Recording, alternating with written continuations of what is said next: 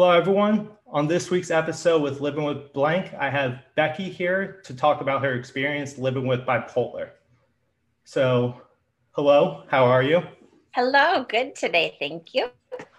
So, let's just start from the beginning. So, pretty much just tell us like when you were either first diagnosed or when you first kind of were aware that you might have bipolar or Okay, well, like bipolar disorder often manifests in late teens, early 20s. It's just kind of the way bipolar disorder works. Of course, you can have it when you're younger, it can start later in life, but that's typically about the time when it kind of starts to um, express itself. Um, I, now that I'm an adult and I know what anxiety feels like, I realized I had a very anxious childhood. I and then I um can also now look back and realize that the first time I was depressed was in 3rd grade and I just couldn't bear the idea of going to school and I actually pretended to be sick for like almost the entire school year. I just laid in bed and read books. And um, they, at one point, they made me go to the Children's Hospital in Chicago because nobody could figure out what was wrong with me because there was nothing wrong with. Yeah. So looking back, I think that was probably my first depression. And then in middle school uh, was very turbulent for me. And I had, um, you know, lots of depressions. And now that I know what mania is, my first manias were in high school um, that's when I took my first psychiatric medication was in high school and it was for anxiety. I was having panic attacks.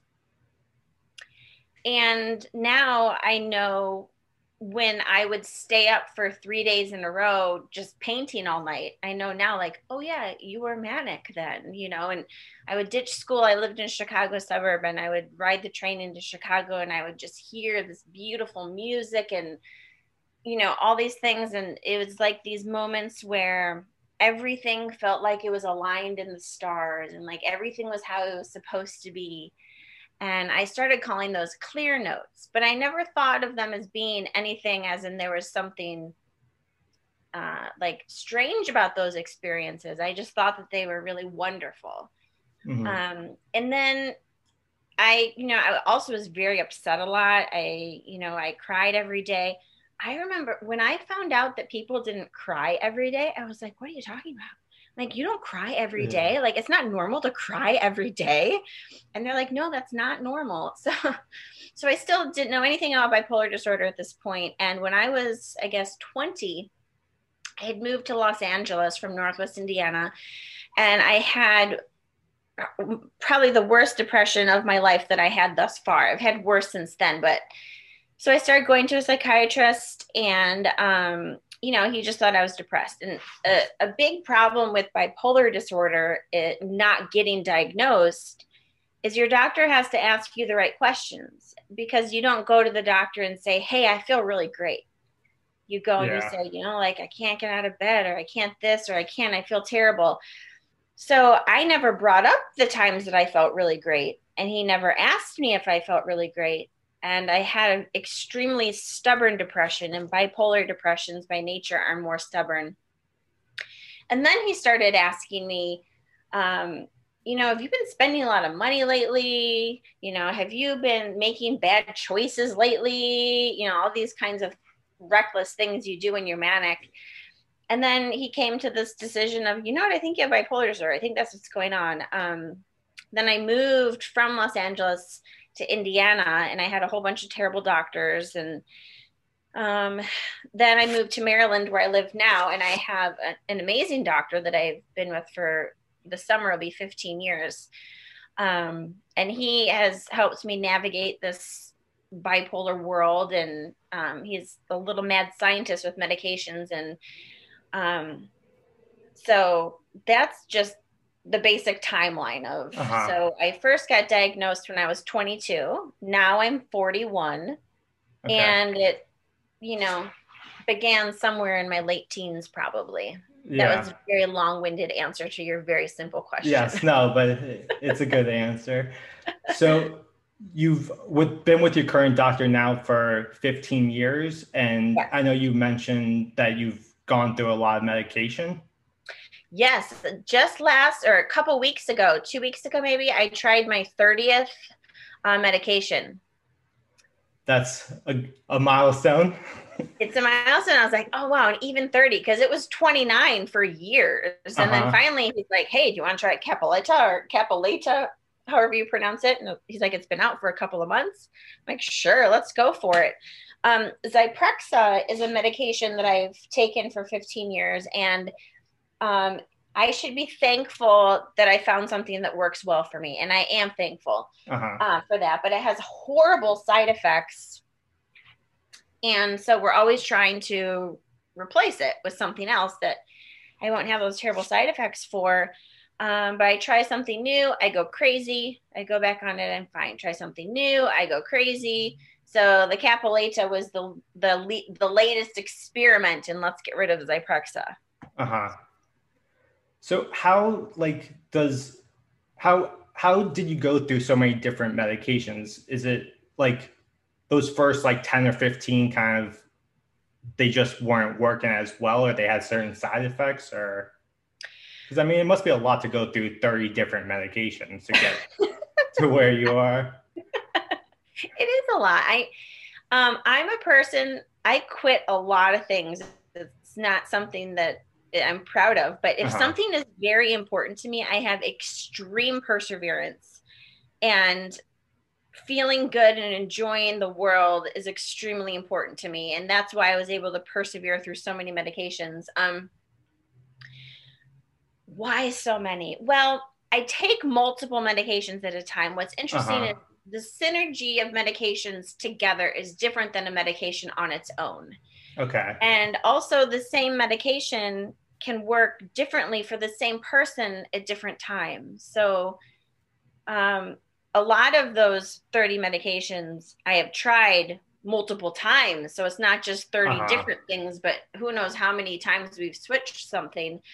Um, but my doctor and I, it's just, we're always trying to make it better. You know, uh-huh. um, we're trying to make it, we, the way that like the language we use is that my emotions should fit the situation. So you're still going to be mad and angry and excited and happy and sad, but you should be sad or angry or happy to the to the degree that is appropriate for the situation in which you are in.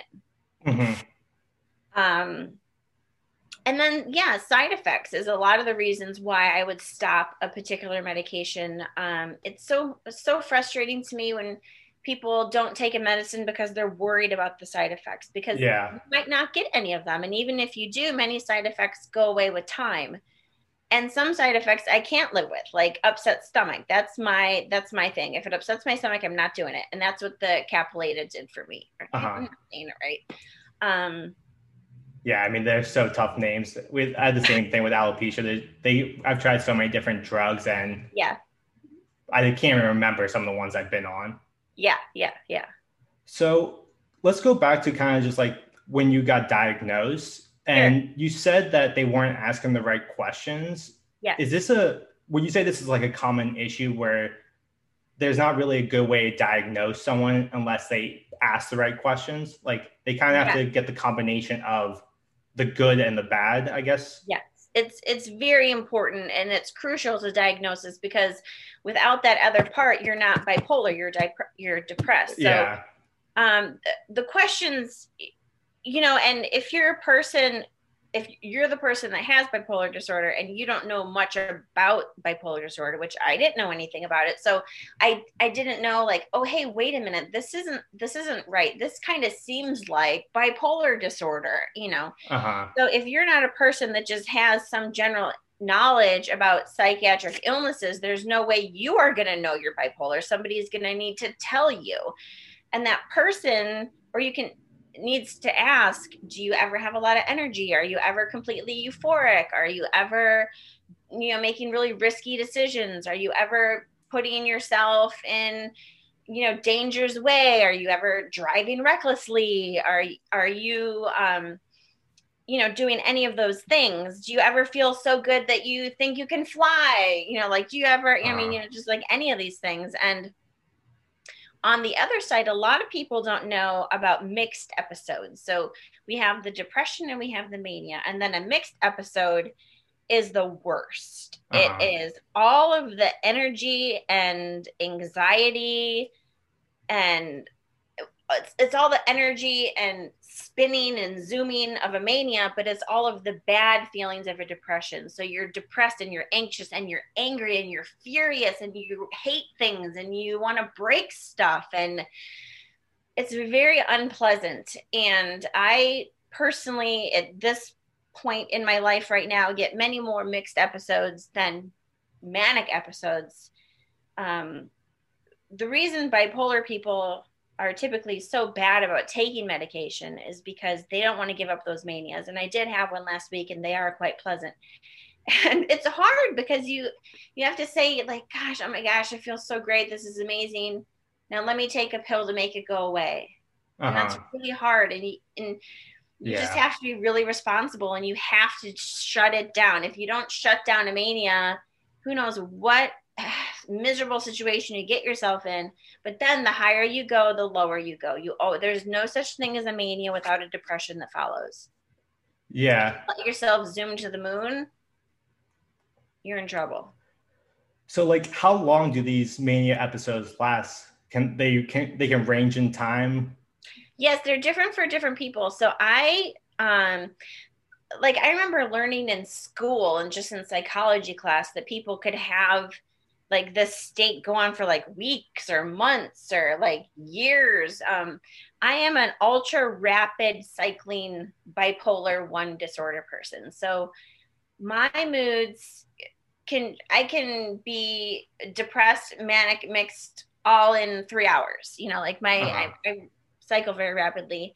Um, a mania, because I've become a responsible bipolar patient, if I feel myself getting manic, or of course, if I'm depressed, it's so easy to call your doctor when you're depressed. But if I feel that I'm going that way, I call my doctor, I take some extra pills, shut it down. Yeah.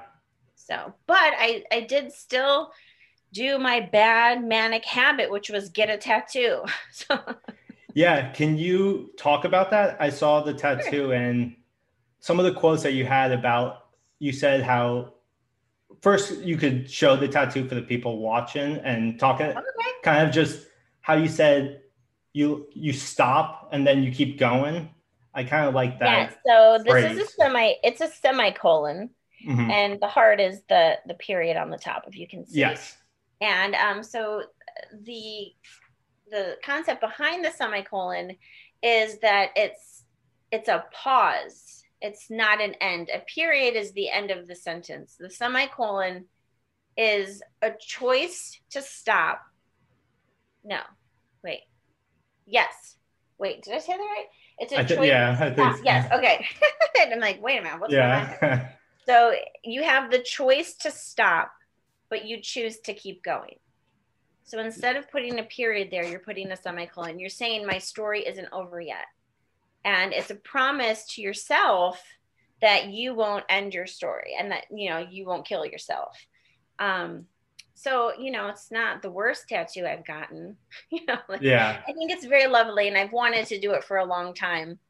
Yeah when i and, read your uh, post about it i really liked kind of everything you said with it and yeah it definitely you. yeah i was definitely kind of it definitely put some emotions into me when i was reading it oh, I'm happy to hear that. Yeah.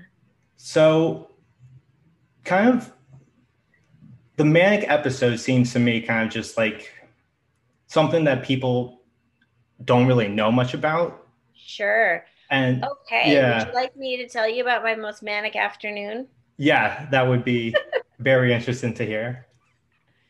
Okay, so this is before I was even diagnosed as being bipolar. I was not on medication unmedicated manias, there's something else. Uh-huh. So um uh, my grandmother had given me some money and she always kind of had this like weird like little control thing with money and i just decided you know i cannot have this money anymore this is bad money this is bad blood i gotta get rid of this so i was living in la at the time and i had $2000 left in like my life i had $2000 left i'm like no i gotta get rid of this so I went to Santa Monica uh, to the park where all the homeless people slept, mm-hmm. and I gave away all of my money.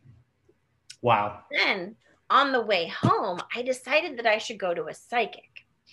So I go to the psychic and she tells me that I have a black aura for love. And I'm like, oh my gosh, this is terrible. What are we going to do about this? I can't be going around with a black aura for love.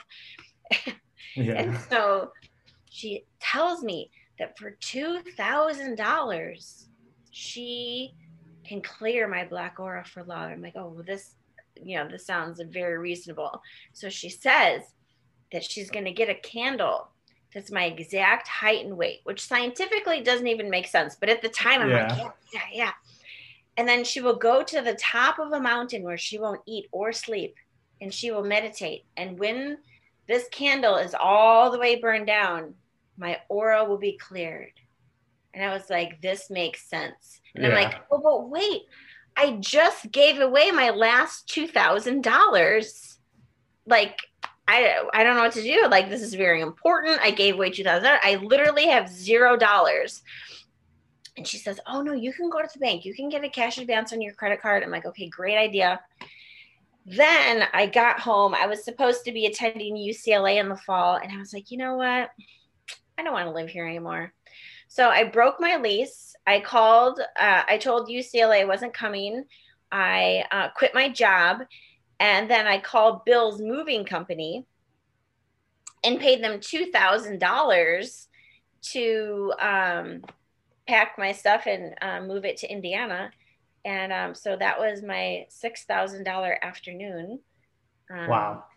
Once I spent my entire rent on African violets. I don't even like African violets. Um, oh, I bought um, a thousand dollar teacup yeah. it's just the problem with a main oh and and um you also what nobody likes to talk about it because you know you're not really proud of it proud of it or anything but um wait what is the term? Can't think hypersexual? Maybe it's hy- yeah hyper. There's a special term but anyways you just turn into a slut. Uh-huh and it's just like so then you're is it hypersexual? I can't think what it is that they call it but the point is you're very reckless. Yeah. And i mean you sleep with people you don't know people you don't like people who are married people who are i mean but it's like and it's there's all these things you do because there is no sense of consequences. So yeah. there are consequences but it's very being manic is such a weird state because there are no consequences. Yeah. Would you say it's like very tunnel vision? Like, are yes. you just like very just focused on that exact thing and you don't think about anything else? No, your mind is thinking about everything. Okay. One way my psychiatrist and I kind of keep tabs on my mood is are you having too many thoughts? Interesting. Because it's like, all this stuff is going and it's fast and often I count in my head one, two, three, four, five, six, seven, eight, nine, ten, one, two, and I'll be like, oh my gosh, the counting is starting. And it's not counting that I do on purpose. It's just this like um like super speed thoughts. Uh-huh. But at the same time, I get very fixated on something. Yeah.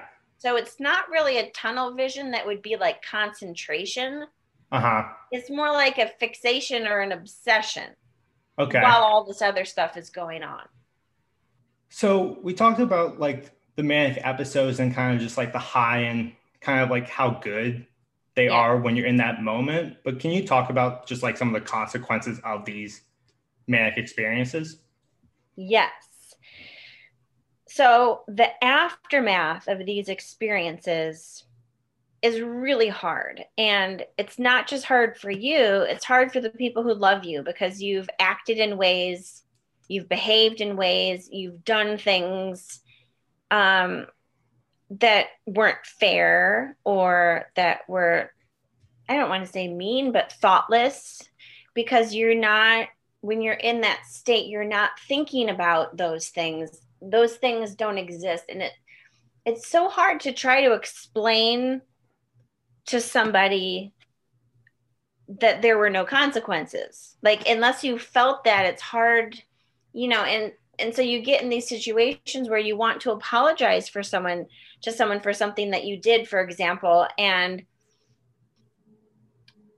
and it was sure it was you but it was manic you and manic you is you but it's not you you do and say things you normally would never do and so trying to apologize and trying to show that it's not an excuse for what I did, but it's an explanation of why I did it.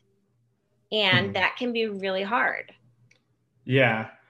Would you say, like, coming down from these consequences, would this intensify intensify kind of the lows and the negatives? Like, does this just kind of how you say like the highs you'll come back to a low is yeah um yeah that's a great way to say it when you have this depression after a mania um I mean, yeah, you get to dwell on all the things that you did. And when you're in a depressed state, for anybody who's ever felt depressed before, you'll know what I'm talking about.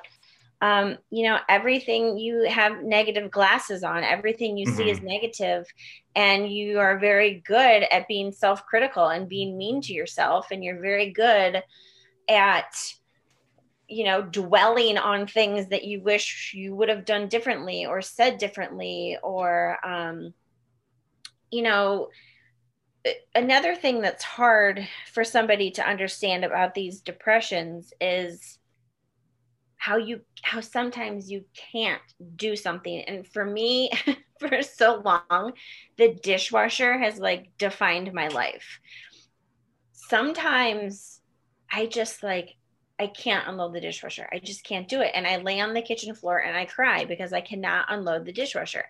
And it's not that i don't want to. I have a desire for the dishwasher to be emptied mm-hmm it's just like I can't do it. It's too hard. It's too much work. It feels impossible. It feels absolutely yeah. impossible to open that door and put a dish in the cupboard.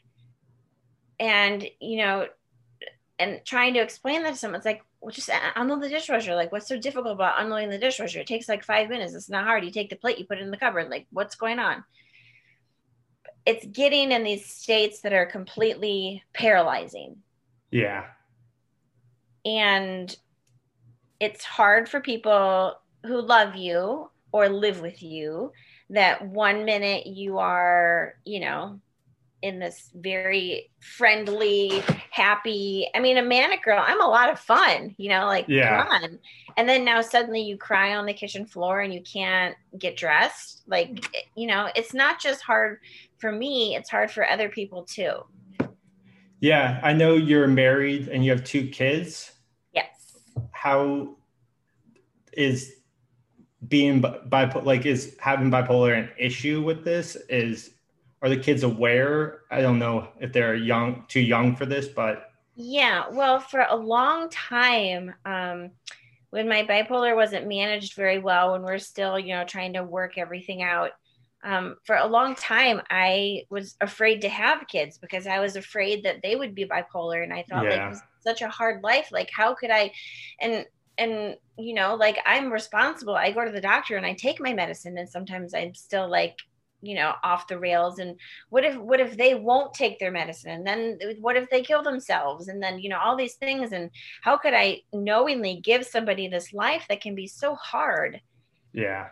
And you know, and I felt that way for a very long time. And my psychiatrist had said to me, Well, you know, nobody ever wants anything bad to happen to their children, but that doesn't mean that you shouldn't be a parent if yeah. you want to be a parent. And if you want to be a parent, you should be a parent. And if, you know, one of your children does have bipolar disorder, think how wonderful it will be for you to be their mother. Yes, exactly. Um, now my kids are only three and one so um, uh-huh.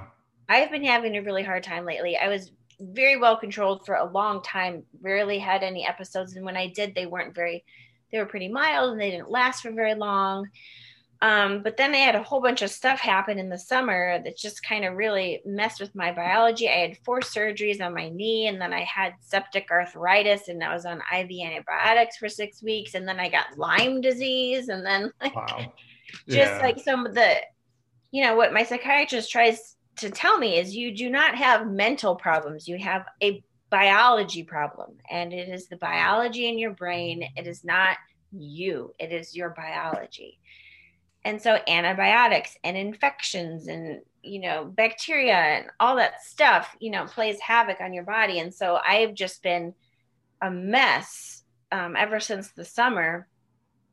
And i hadn't cried on the kitchen floor for a really long time that used to be like like my go-to place to cry like, yeah I could write a book on all the best places to cry, but I don't know what it is about the kitchen floor. But my my children and and then I remember once I watched this documentary about children whose parents were bipolar, and then I was I, oh my god, and it was just like they didn't know like am I going to have the happy mom today who plays with me, or am I going to have sad mom who cries in her bedroom?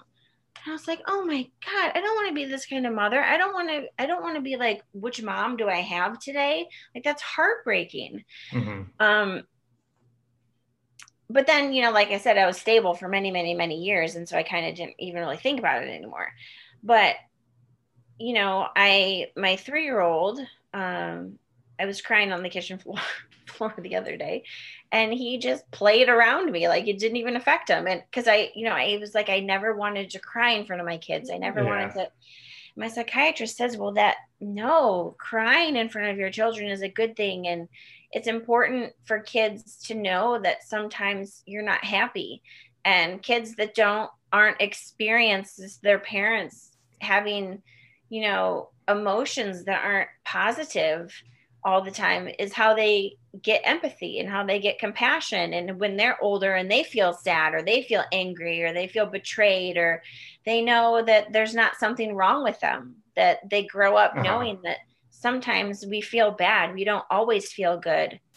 Um, i think though because he's three soon he will wonder why am i crying crying? Um, you know, my one year old, she certainly doesn't know anything. She just yeah. crawls all over me and the floor and plays and laughs and, you know, does her little one year old thing. But yeah, but it is a concern of mine. Like, you know, I don't want to be that sad mom. I mean, of course, sometimes I'm going to be a sad mom, like every mom, but you know what I mean. Yeah, definitely. So it was a hard decision to have a family. Yeah, I'm sure it definitely must have been tough to yeah and i'm 41 i had my son when i was 37 so um, took me a long time to to get to a place where i thought like no you know what? This is something that i want to do and i'm not going to not do it because i'm afraid. Uh-huh. Do you think that like from when you first got diagnosed to now and then just say to in like 20 years from now do you think that like bipolar has i would i don't know if i want to say like it's gotten better or more aware or kind of like it's just like would it be easier to be bipolar in today's age compared to the past and then do you see in the future do you think mm. oh that's a really neat thing to think about um, i think being bipolar now is definitely easier than the past because there's not quite as much stigma around it um, in the sense that you know, oh, gosh, how do I, where do I start? Um, yeah. I mean, in the, you know, they would just send you to a psychiatric facility and you would just like live there. Uh huh you know, like you would just be like a crazy person.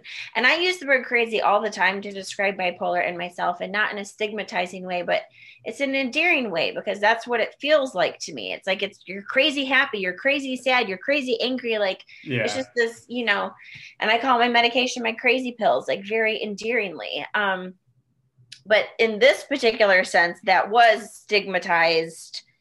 Um, people didn't understand mental illness people tried to hide mental illness you know it definitely was a different world where today you know people are more open about it um, it's a little bit it, it's you know somewhat more understood maybe you don't understand specific the details of specific mental illnesses but the idea of having a mental illness isn't necessarily where somebody's going to think you're crazy. It's uh-huh. like, oh, she has this or she has that. Not that like, oh, she is crazy. Like she's needs to be in the loony bin or, you know. Uh-huh.